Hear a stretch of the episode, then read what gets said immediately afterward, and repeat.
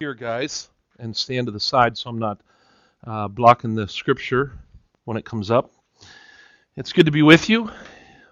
I was kind of hoping that you would do this retreat in Florida or someplace where you could play basketball outside, you know. You'd have to have ice skates on to play basketball outside tomorrow. My wife was with the ladies last week. How many of you had wives or girlfriends on that retreat? Wow, okay. Wow, that means that you've probably been preached to all week, you know.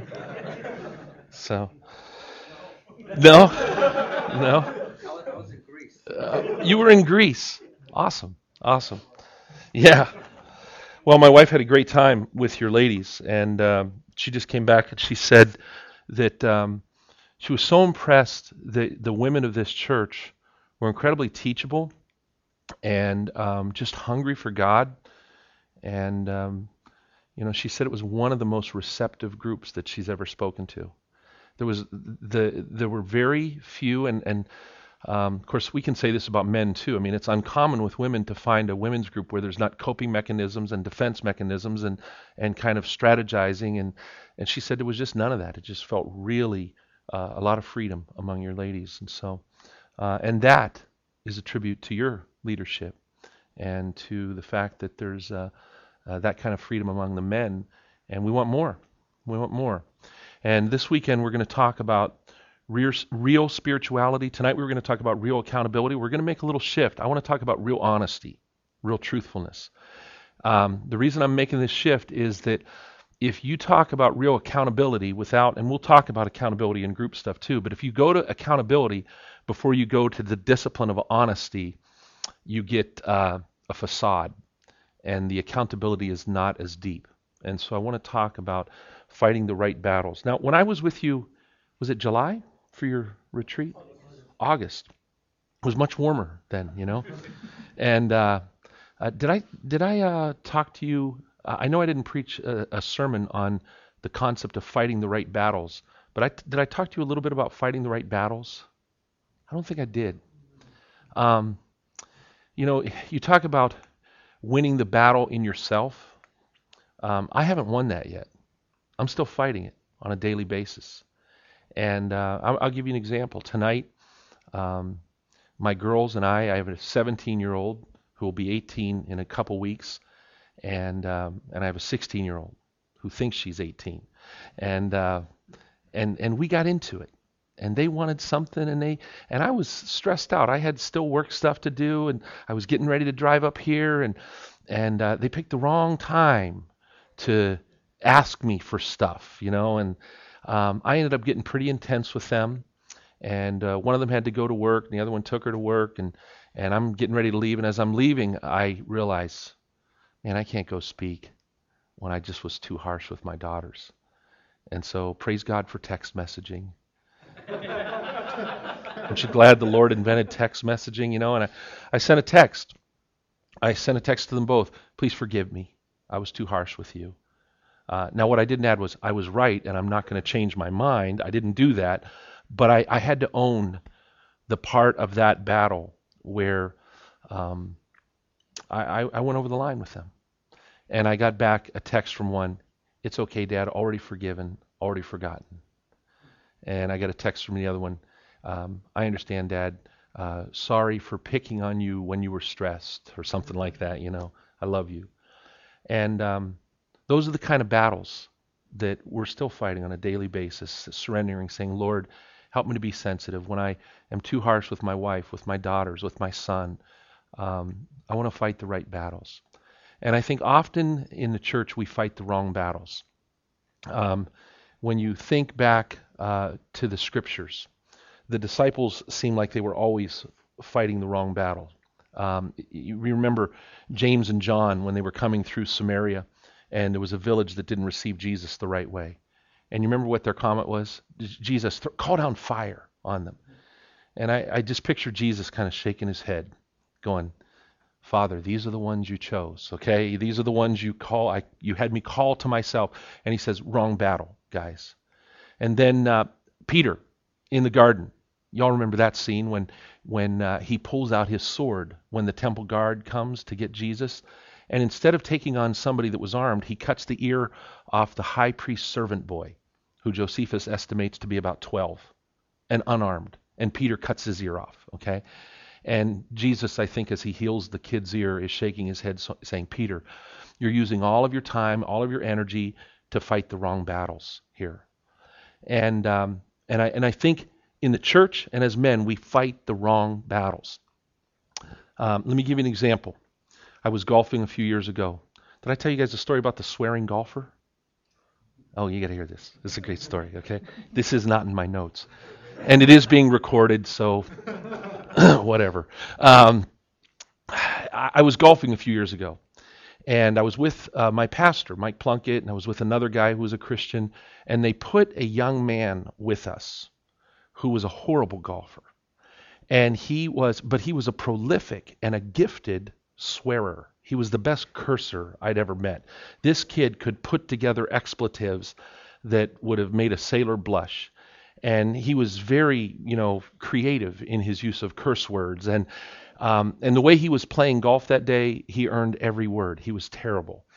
And so now I've heard Christians fight the battle for behavior in those moments. And there may be a time for a healthy rebuke. Please understand, this isn't some kind of a comprehensive concept. But I've heard them say, you're taking the name of the Lord my God in vain. And they win the battle for behavior, but they don't win the battle for the heart. And so I'm praying, Lord, how do I talk to this kid? Because it really wasn't any fun golfing with him. Not only was he terrible, but the air was turning blue around us, okay? So finally about the fourth hole, I got an idea, and I think the Lord gave it to me. And I turned to him, and his name was Mike also, and I said, Mike, have you ever considered that you're praying the wrong prayer? And he looked at me and he said, what the bleepity bleep are you talking about? I don't believe in God. Why would I bleepity bleep pray? And I said, well, you're praying the wrong prayer. Every time you say, God damn it, he does. It goes into the woods, into the water, behind the bushes. And he looks at me and he goes, that's a prayer? And I said, yeah, and it's working for you. And he said, well, what should I pray? I said, well, I don't know. Why don't you try God bless it? And he said, would that work? I said, can't hurt. You stink. You might as well try something, And so he got on the next tee, and we're standing there, and he gets over the ball, and he looks back at me, and he goes, God bless it? And it was more of a question, than a prayer. God bless it? And he looks at me, and I give him a thumbs up, and he turns to hit the ball, and I start praying. Oh, God, we need a miracle. Lord, you got to help this kid, And he swings, and he hits the ball, and it's the furthest drive he's hit all day, and it goes right straight down the middle of the fairway. And he turns and looks at me like he's seen a ghost. And he says, you're in touch with the supernatural. And I said, yes, I am. But something happened in that moment. He stopped swearing. All of a sudden, he realized he was with some people that had at least some sensitivity to God. And he started asking us every question he ever had about the Lord. And then he started to share how he'd been hurt by Christians.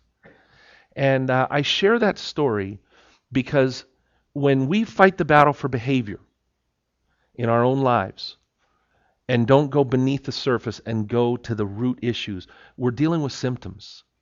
And so I've learned this lesson with teenagers. If I'm always fighting the battle for behavior with my teenagers, guess what? I'm going to lose the battle for their hearts. There comes a point as parents, and those of you that have had teenagers know this one, when you have to say, Lord, they belong to you. I dedicated them to you. I trust you. I can't win this battle for behavior, but Lord, help me get to their heart. And if you can win their heart, guess what? Ultimately, you're going to win both battles. But I want to apply that to yourself. We fight the battle for our behavior too much. And I think we need to begin to say, Lord, help me go to the root. Help me go to the real issues. And so this weekend, I want to talk about the real stuff. We're going to talk about real honesty, real accountability. Tomorrow, we're going to talk about real grieving and dealing with real loss and pain and real emotions. And I'm going to give you some directive both tonight and tomorrow, after tomorrow's lecture, that I think will lead you in some group time tomorrow morning, and then in the afternoon for some solitude time, from silent time. And then tomorrow night after supper, we're going to look at some issues about real freedom, a lecture that I call Bounded Set, Centered Set. But before we go any further, let's pray. Okay? Father, we surrender this time to you. We have intentionally made space for you this weekend. We've made space for one another, and we're really glad that we're together here with our friends, our brothers. But Lord, we declare we're making space for the living God in our lives this weekend. That's really what spiritual disciplines are, Father. It's making space in the midst of the busyness, in the midst of the hurry, in the midst of the noise, in the midst of everything that distracts us. We are now declaring we make space for the living God. And Lord, I pray you that we would not waste it. So often, Lord, we set apart time, and then when you start to come near, we rush away, or we put up our defenses. And so we say, Lord, go to our hearts. We want the real battles won this weekend. We want the battle for our heart. And Father, even that may mean we need to get our fixation off the surface stuff that the enemy distracts us with. We want to go deep, Lord. We ask this in Jesus' name. Amen. Okay, the discipline of honesty. My little subtitle there, speaking the truth when a lie would work better. Okay, I have been teaching spiritual formation now for about 11 years as a college course and now a seminary course. In fact, John was in my class, and he's going to get an A because he's going to pay attention on this retreat, you know, and he's going to hear some of these lectures twice. But if you look at contemporary spiritual formation, I think we need to deal with honesty as a discipline. Now, you're not going to find the discipline of honesty in the classic writings about spiritual formation, you know, where you talk about the discipline of fasting and the discipline of study and solitude. But I think if there's a book being written on spiritual formation today, I think we have to talk about the discipline of honesty, because our culture is really prone to dishonesty. I'll give you a few examples. A recent Gallup poll indicated that 75% of the population felt that lying was necessary in daily life, and the other 25% are probably lying. Okay. A recent ABC News special showed that children had learned to lie by the age of 5, and my kids learned way before that. I don't know what kids they were looking at, but you know, my first memory of my oldest daughter is coming out and seeing cake all over her face that was for a party later, and she had gotten into the cake and ruined it, but enjoyed it. And we asked her, "Did you eat that cake?" No. Evidence was all over, okay? And so, you know, obviously you don't have to teach a child to lie. You don't have to teach a child, you know, to shade the truth or deceive. They basically comes naturally to them. The same special showed teenagers lying about finding a loaded gun. They put them in this room, and in the room there were drawers, and they put a gun in there. For some reason, I don't know why they were doing it that way. And when they came back, if the teenager had found it, they would ask, "Did you find anything interesting?" No. 65% of them lied about it. Prominent leaders in our government have been exposed in lies, with their approval ratings going largely unaffected. In fact, there have been a few times where politicians have been caught in a lie and their approval ratings went up. And people were saying things like, "Of course they'd lie about that. I respect them more because they did." And so it shows the twisted nature of our culture. We live in a culture where dishonesty is a way of life. And I don't think that the church is immune to it. Now, it often looks different in the church. I think deceit and dishonesty has a different face in the body of Christ than it does, but it's the same issue. One example. Have you ever driven to church on a Sunday morning and you're fighting with your wife, you're fighting with your kids, you're fighting with yourself, and all of a sudden when you pull up to the church, a miracle takes place.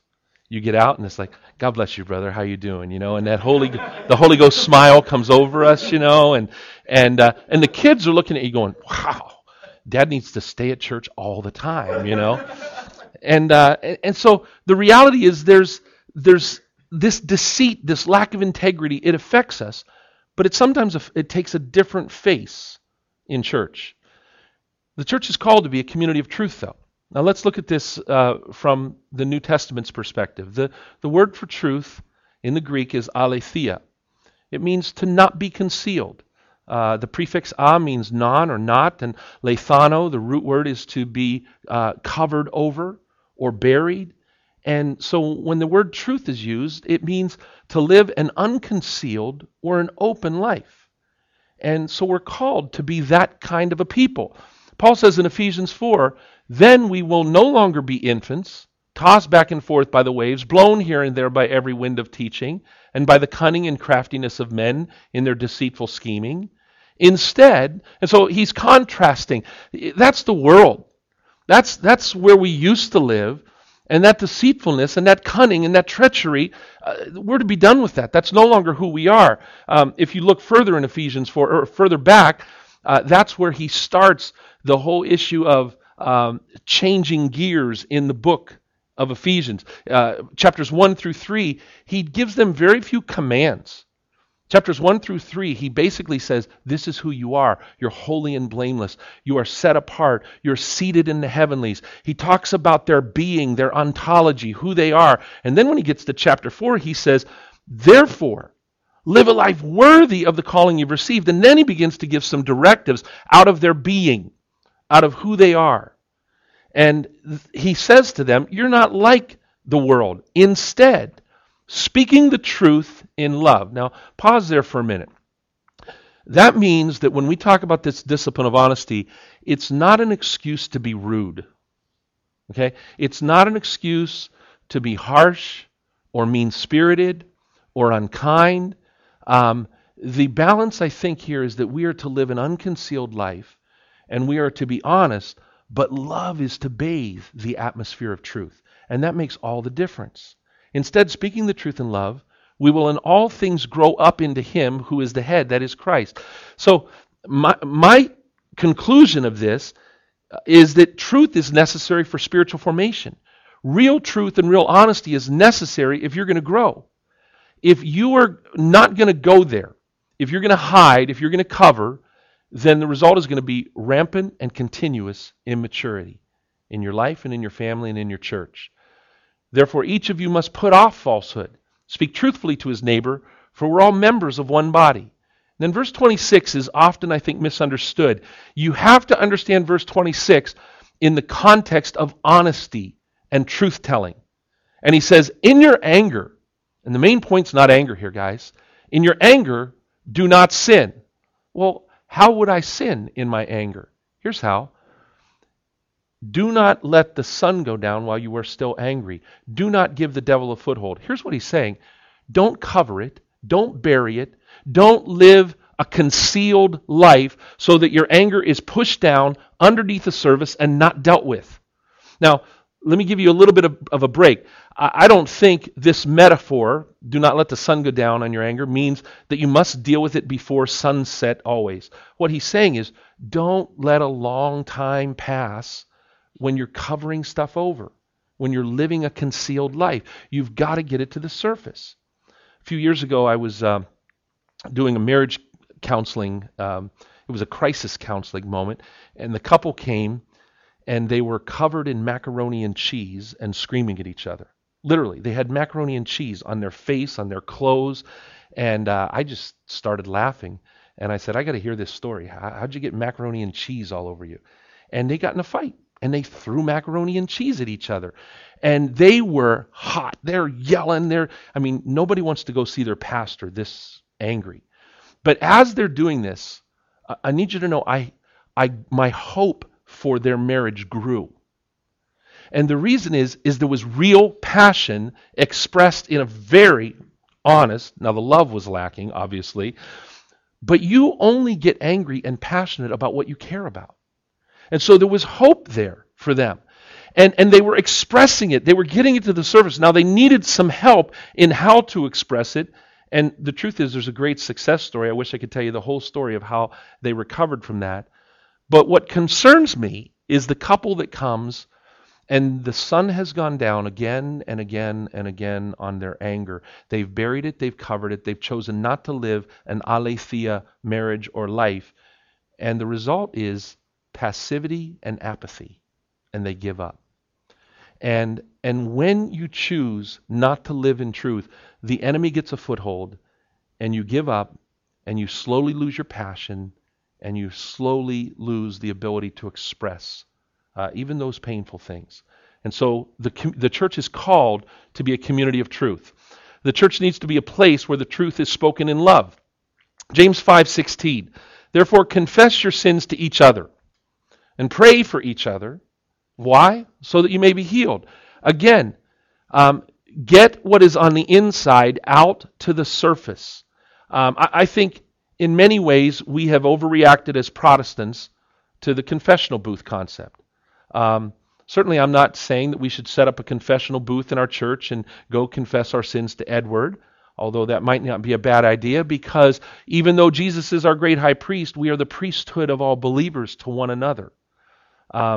One time at a moment of crisis in my ministry, I remember going to my mentor, who was also a pastor, and saying to him, Terry, I'm dealing with stuff, and I need help, and I'm living in condemnation.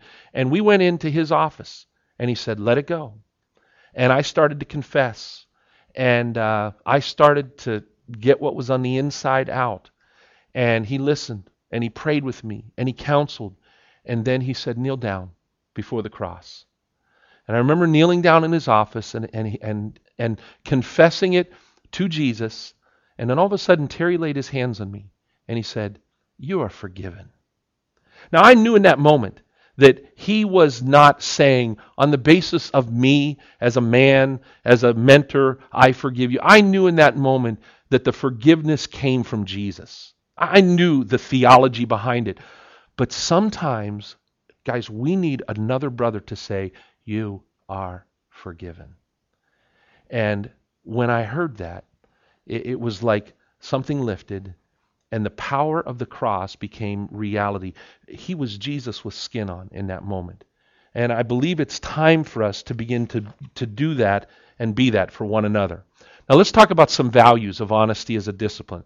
We're going to talk about what it looks like, but let's talk about why I value it. First of all, when we choose into living aletheia life, truth will always confront the sin of hypocrisy. It will always confront the sin of hypocrisy. The quickest way for you and I to confront that temptation to be something on the outside that we're not on the inside is to say, I'm committed to telling the truth to men, to people that I trust. And truth will confront the sin of hypocrisy. Jesus said to the Pharisees, because that was their issue, woe to you, you teachers of the law and Pharisees, you hypocrites. You're like whitewashed tombs, which look beautiful on the outside, but on the inside are full of dead men's bones and everything unclean. In the same way, on the outside, you appear to people as righteous, but on the inside, you're full of hypocrisy and wickedness. And Jesus goes after the leaders with more energy than any other sinner. Why? Because they're living a concealed life, and it's killing them. You know, the truth is, I think Jesus was the best friend the Pharisees had, because he told them what they needed to hear and gave them a shot at real freedom. Because suddenly he just pulled back the mask and he said, I'm going to give you an opportunity for truth. Now, I know it sounds like he's being harsh. I know it sounds like he's being, really mean to them. But along comes Jesus, and he is the best opportunity for freedom that they had ever had. And so this issue of honesty will confront our temptation to live a double life. Guys, there's this thing called entitlement. And I think a lot of men suffer from entitlement. And entitlement is when we say, I've worked hard all week. I've done the right thing. I deserve a release. And we go into this secret life stuff. And it kills us. And so when we begin to say, I need to find men that I can trust and that can trust me, and begin to live aletheia life, it confronts our temptation to be duplicitous or full of hypocrisy. John Bradshaw puts it this way, you are as sick as the secrets you keep. What are the secrets that you are having to use energy to keep buried? Because the energy that you are using to keep those things hidden will also turn into hypocrisy. and we've got to choose to confront it. That's one of the values of the discipline of honesty. Let me move on. Second thing I see is this. Truth is necessary for real healing to take place. Truth is necessary for real healing. When David was crying out in Psalm 51 after his sin with Bathsheba and the murder of Uriah, there's this amazing prayer of repentance. And he says this, God, surely you desire truth, the light of God in the innermost parts. God, it's not just that you want to expose my adultery. It's not that you just want to expose the fact that I've committed murder. You want to bring truth and light to the reason why I did it. Because the only chance I have at healing is if I let the light of God in beneath the symptoms and teach me wisdom in my innermost place. I believe, guys, we're going to be thwarted in our pursuit of spiritual wholeness as long as we refuse to come into the light, to come into the truth.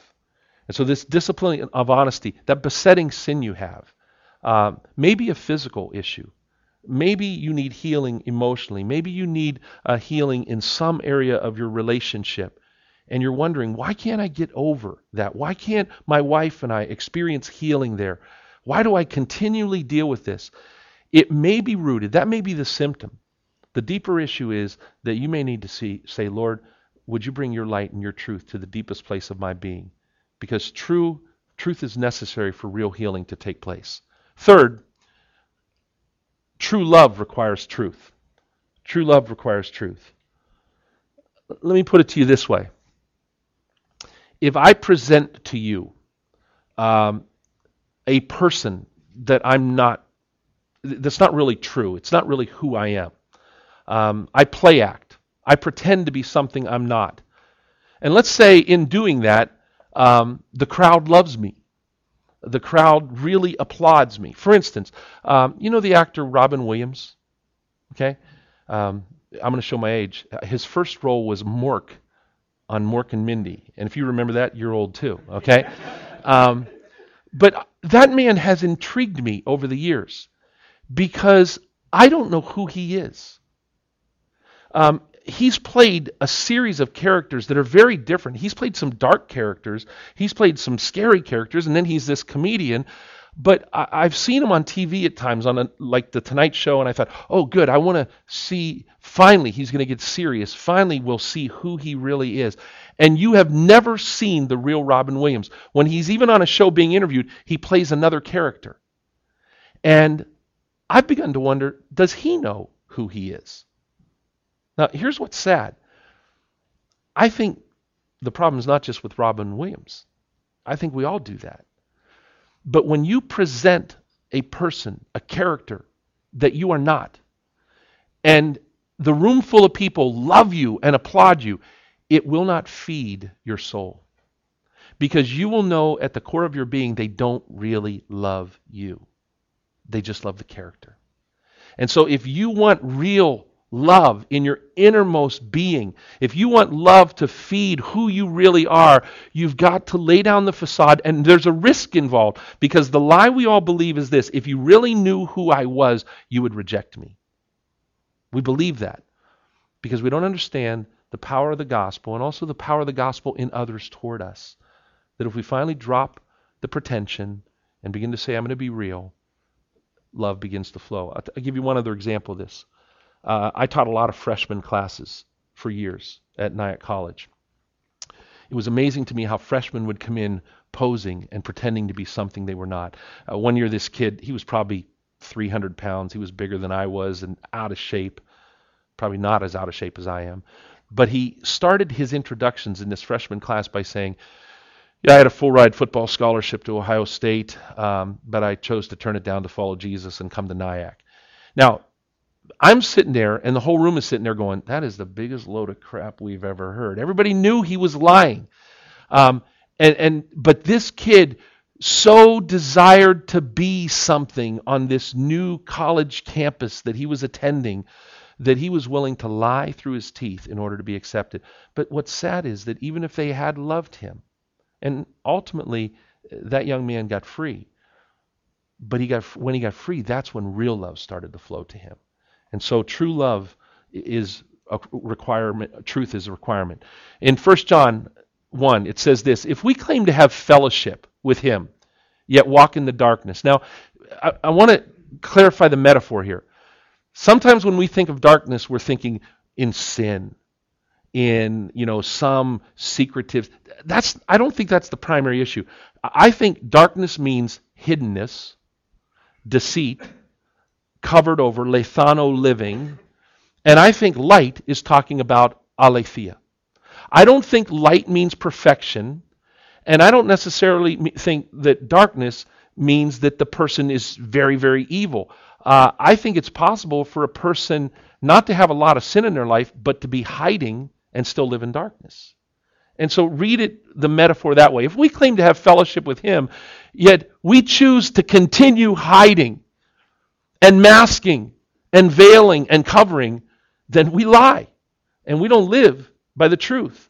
But if we walk in the light, and to walk in the light does not mean to walk in perfection, guys. If we say, I'm done hiding, I'm not perfect, I got flaws, I have sins, I have issues, but the grace of God has freed me from living a concealed life. I'm going to risk living in the light with one another. And if we walk in the light, as he is in the light, we have fellowship with one another, and the blood of Jesus, his son, purifies us from all sin. What that verse tells me is that this aletheia, this truth living, if you choose not to enter into it, it will rob you of two of the greatest blessings that you get in the new covenant: fellowship with one another, koinonia, real intimate sharing. You'll miss it. And you'll also not experience the forgiveness that comes through the blood of Christ. Why?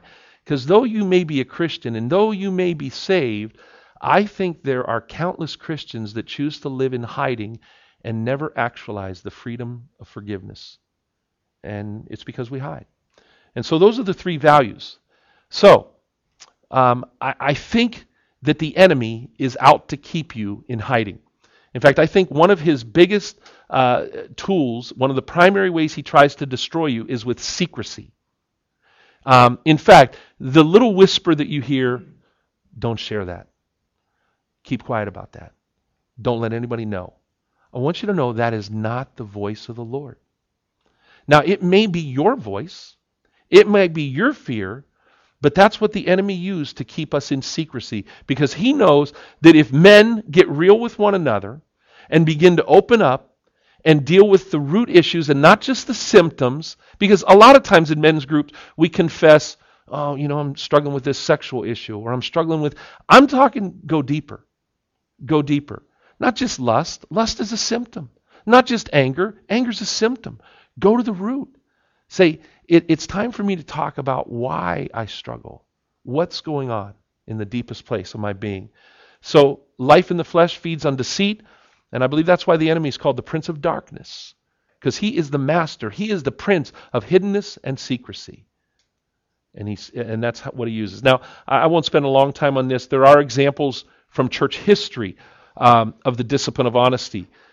Pre-Reformation, there are healthy examples of people using the confessional booth, yes, even in the Catholic Church, in a healthy way, understanding that Jesus was the great high priest. There were priests, and there were people that understood that.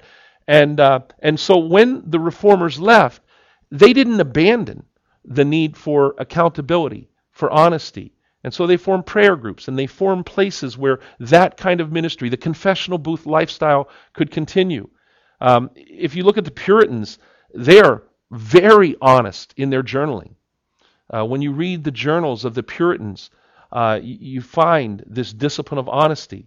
And then in the renewal and revival groups, as you move through church history, specifically Wesley.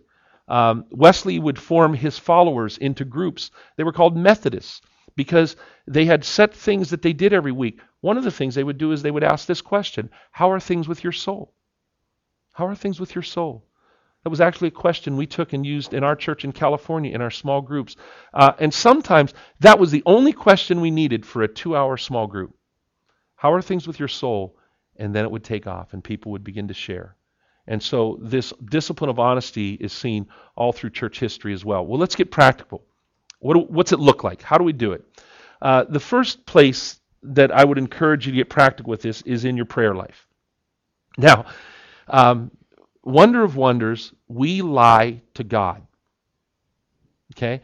We lie to God in our prayers by hurrying through, rushing through.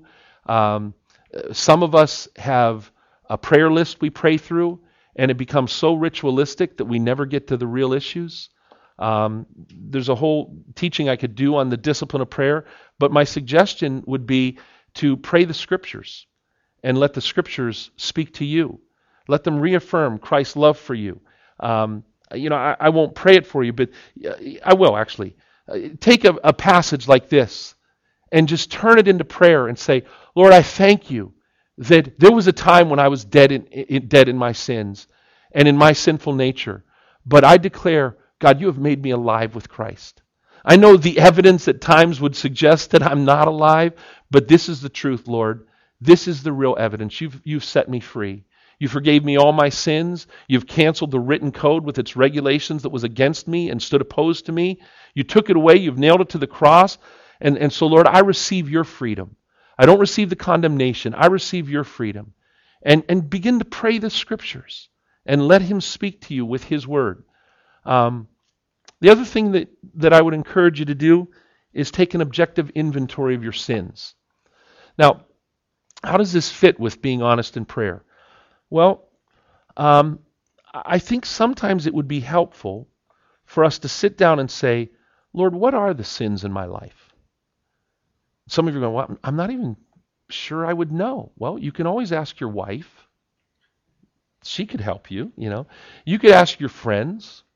How many of you know your friends often know your issues sometimes better than you do? And this is an opportunity, maybe even in small groups, where we could speak the truth in love to one another, in love, okay? One of the reasons we risk doing this with people is because if we get this honest with somebody, we're afraid that they'll want us to get that honest with them, and we'll have to reciprocate. But the truth is that's what we need. And Martin Sanders tells the story of going into a room with four guys. Martin's a prof at the seminary, and he was in his 30s.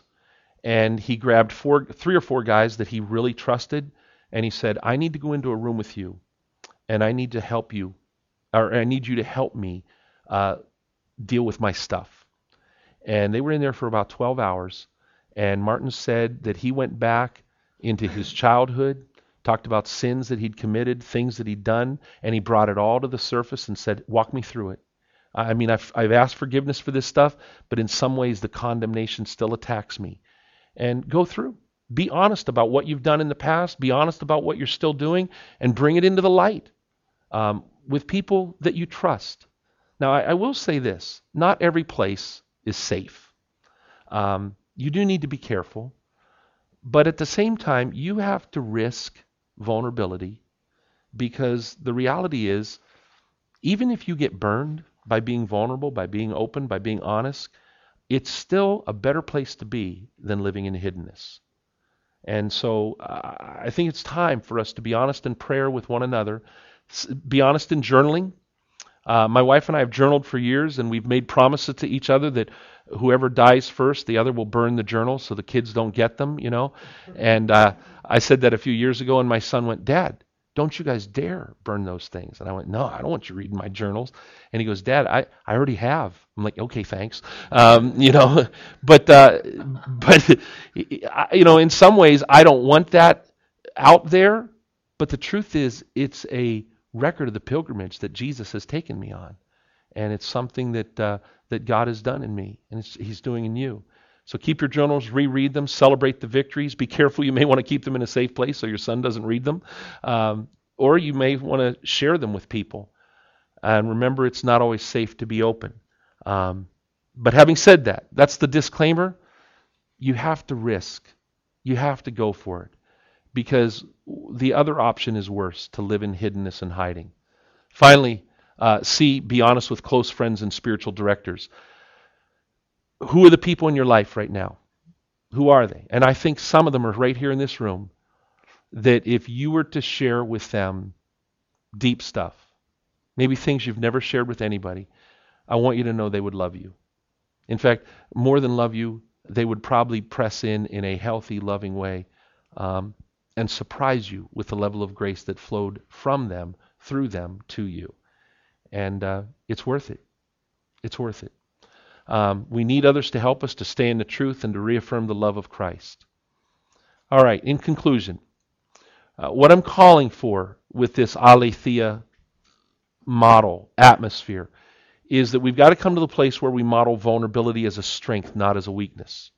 In other words, for many years, pastors and leaders kind of set themselves up on this pedestal.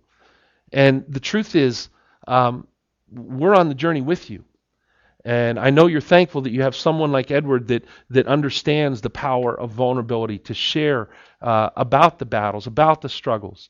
And guys, we need to model vulnerability as a strength and not as a weakness. Because when you're vulnerable, you're in essence saying, hey, I'm redeemed, but I'm still human. I am set free by the blood of Christ, but I'm not home yet. And we're all still in process. Sandra Wilson, a wonderful Christian counselor, puts it this way. The reason Christians fall is not because they forget they're holy, but because they forget they're human. And so leaders, men, you've got to model vulnerability as a strength and not as a weakness. One of the ways you do that is you text your kids and you say, I'm sorry, I was too harsh with you. I grew up with a dad that never said he was sorry to me until I was in my 20s. And then God did a work in his life, and he started to come to me and say, son, I'm sorry for the way I treated you. And the Lord brought incredible healing in my relationship with my dad. But through my childhood and my youth, my dad never said he was sorry, never told me he loved me, because he modeled strength. He modeled strength, and vulnerability in his world was a weakness.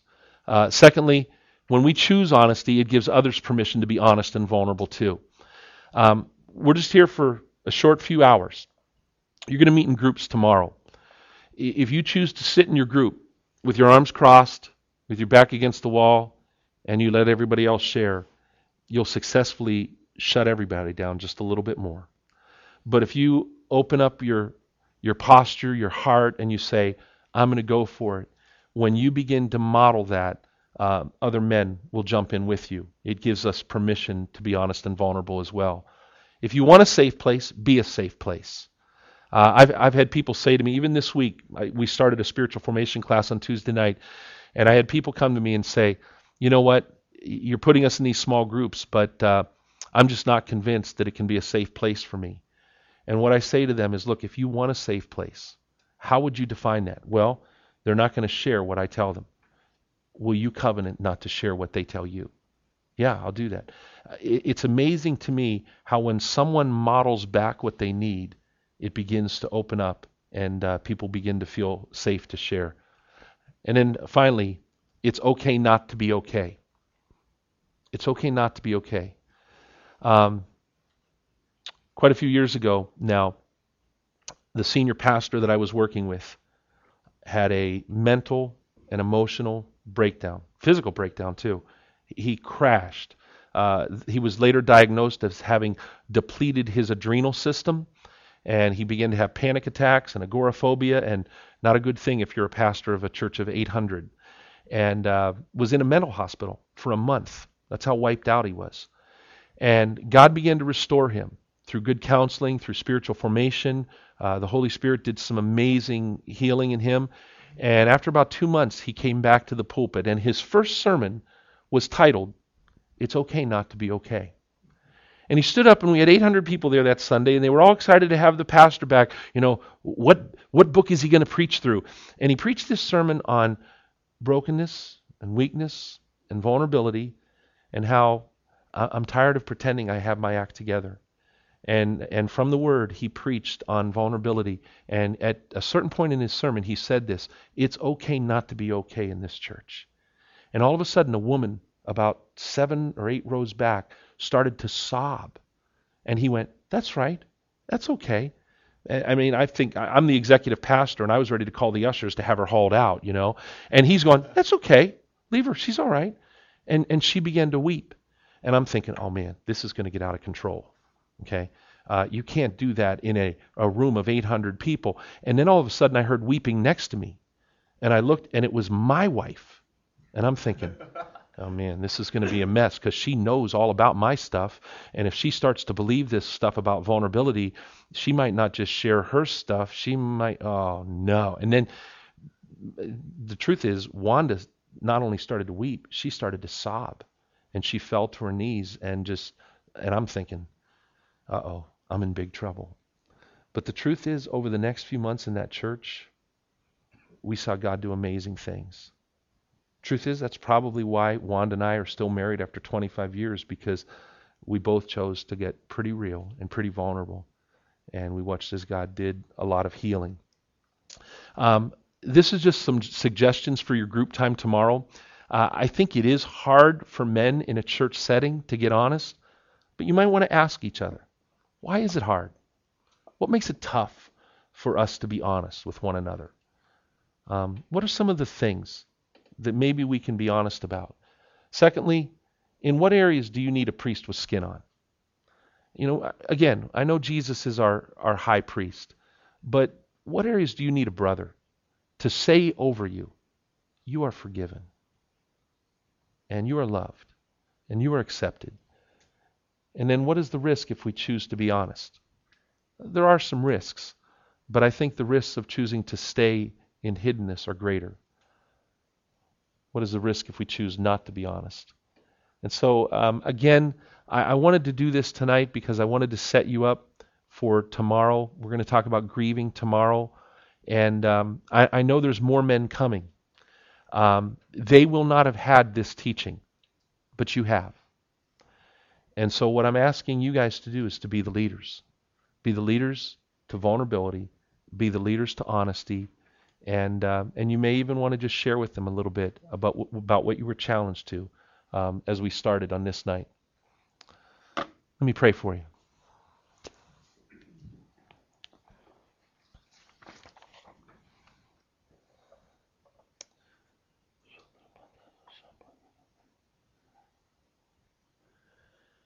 Jesus, it's been a long week. Some of us are very tired.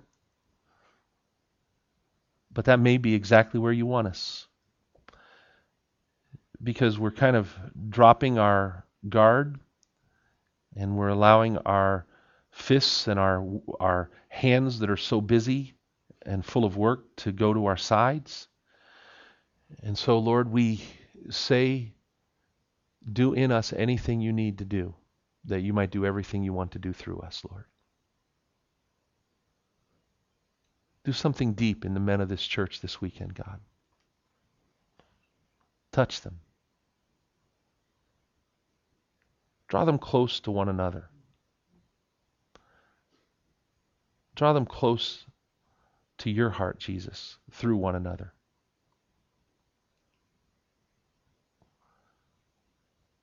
Lord, we pray for real community, real accountability, real heartfelt honesty, so that we can stop fighting the battles for the behavior, for the symptoms, for the surface, and really watch as the banner of God goes over our heart as you win and as you continue to win.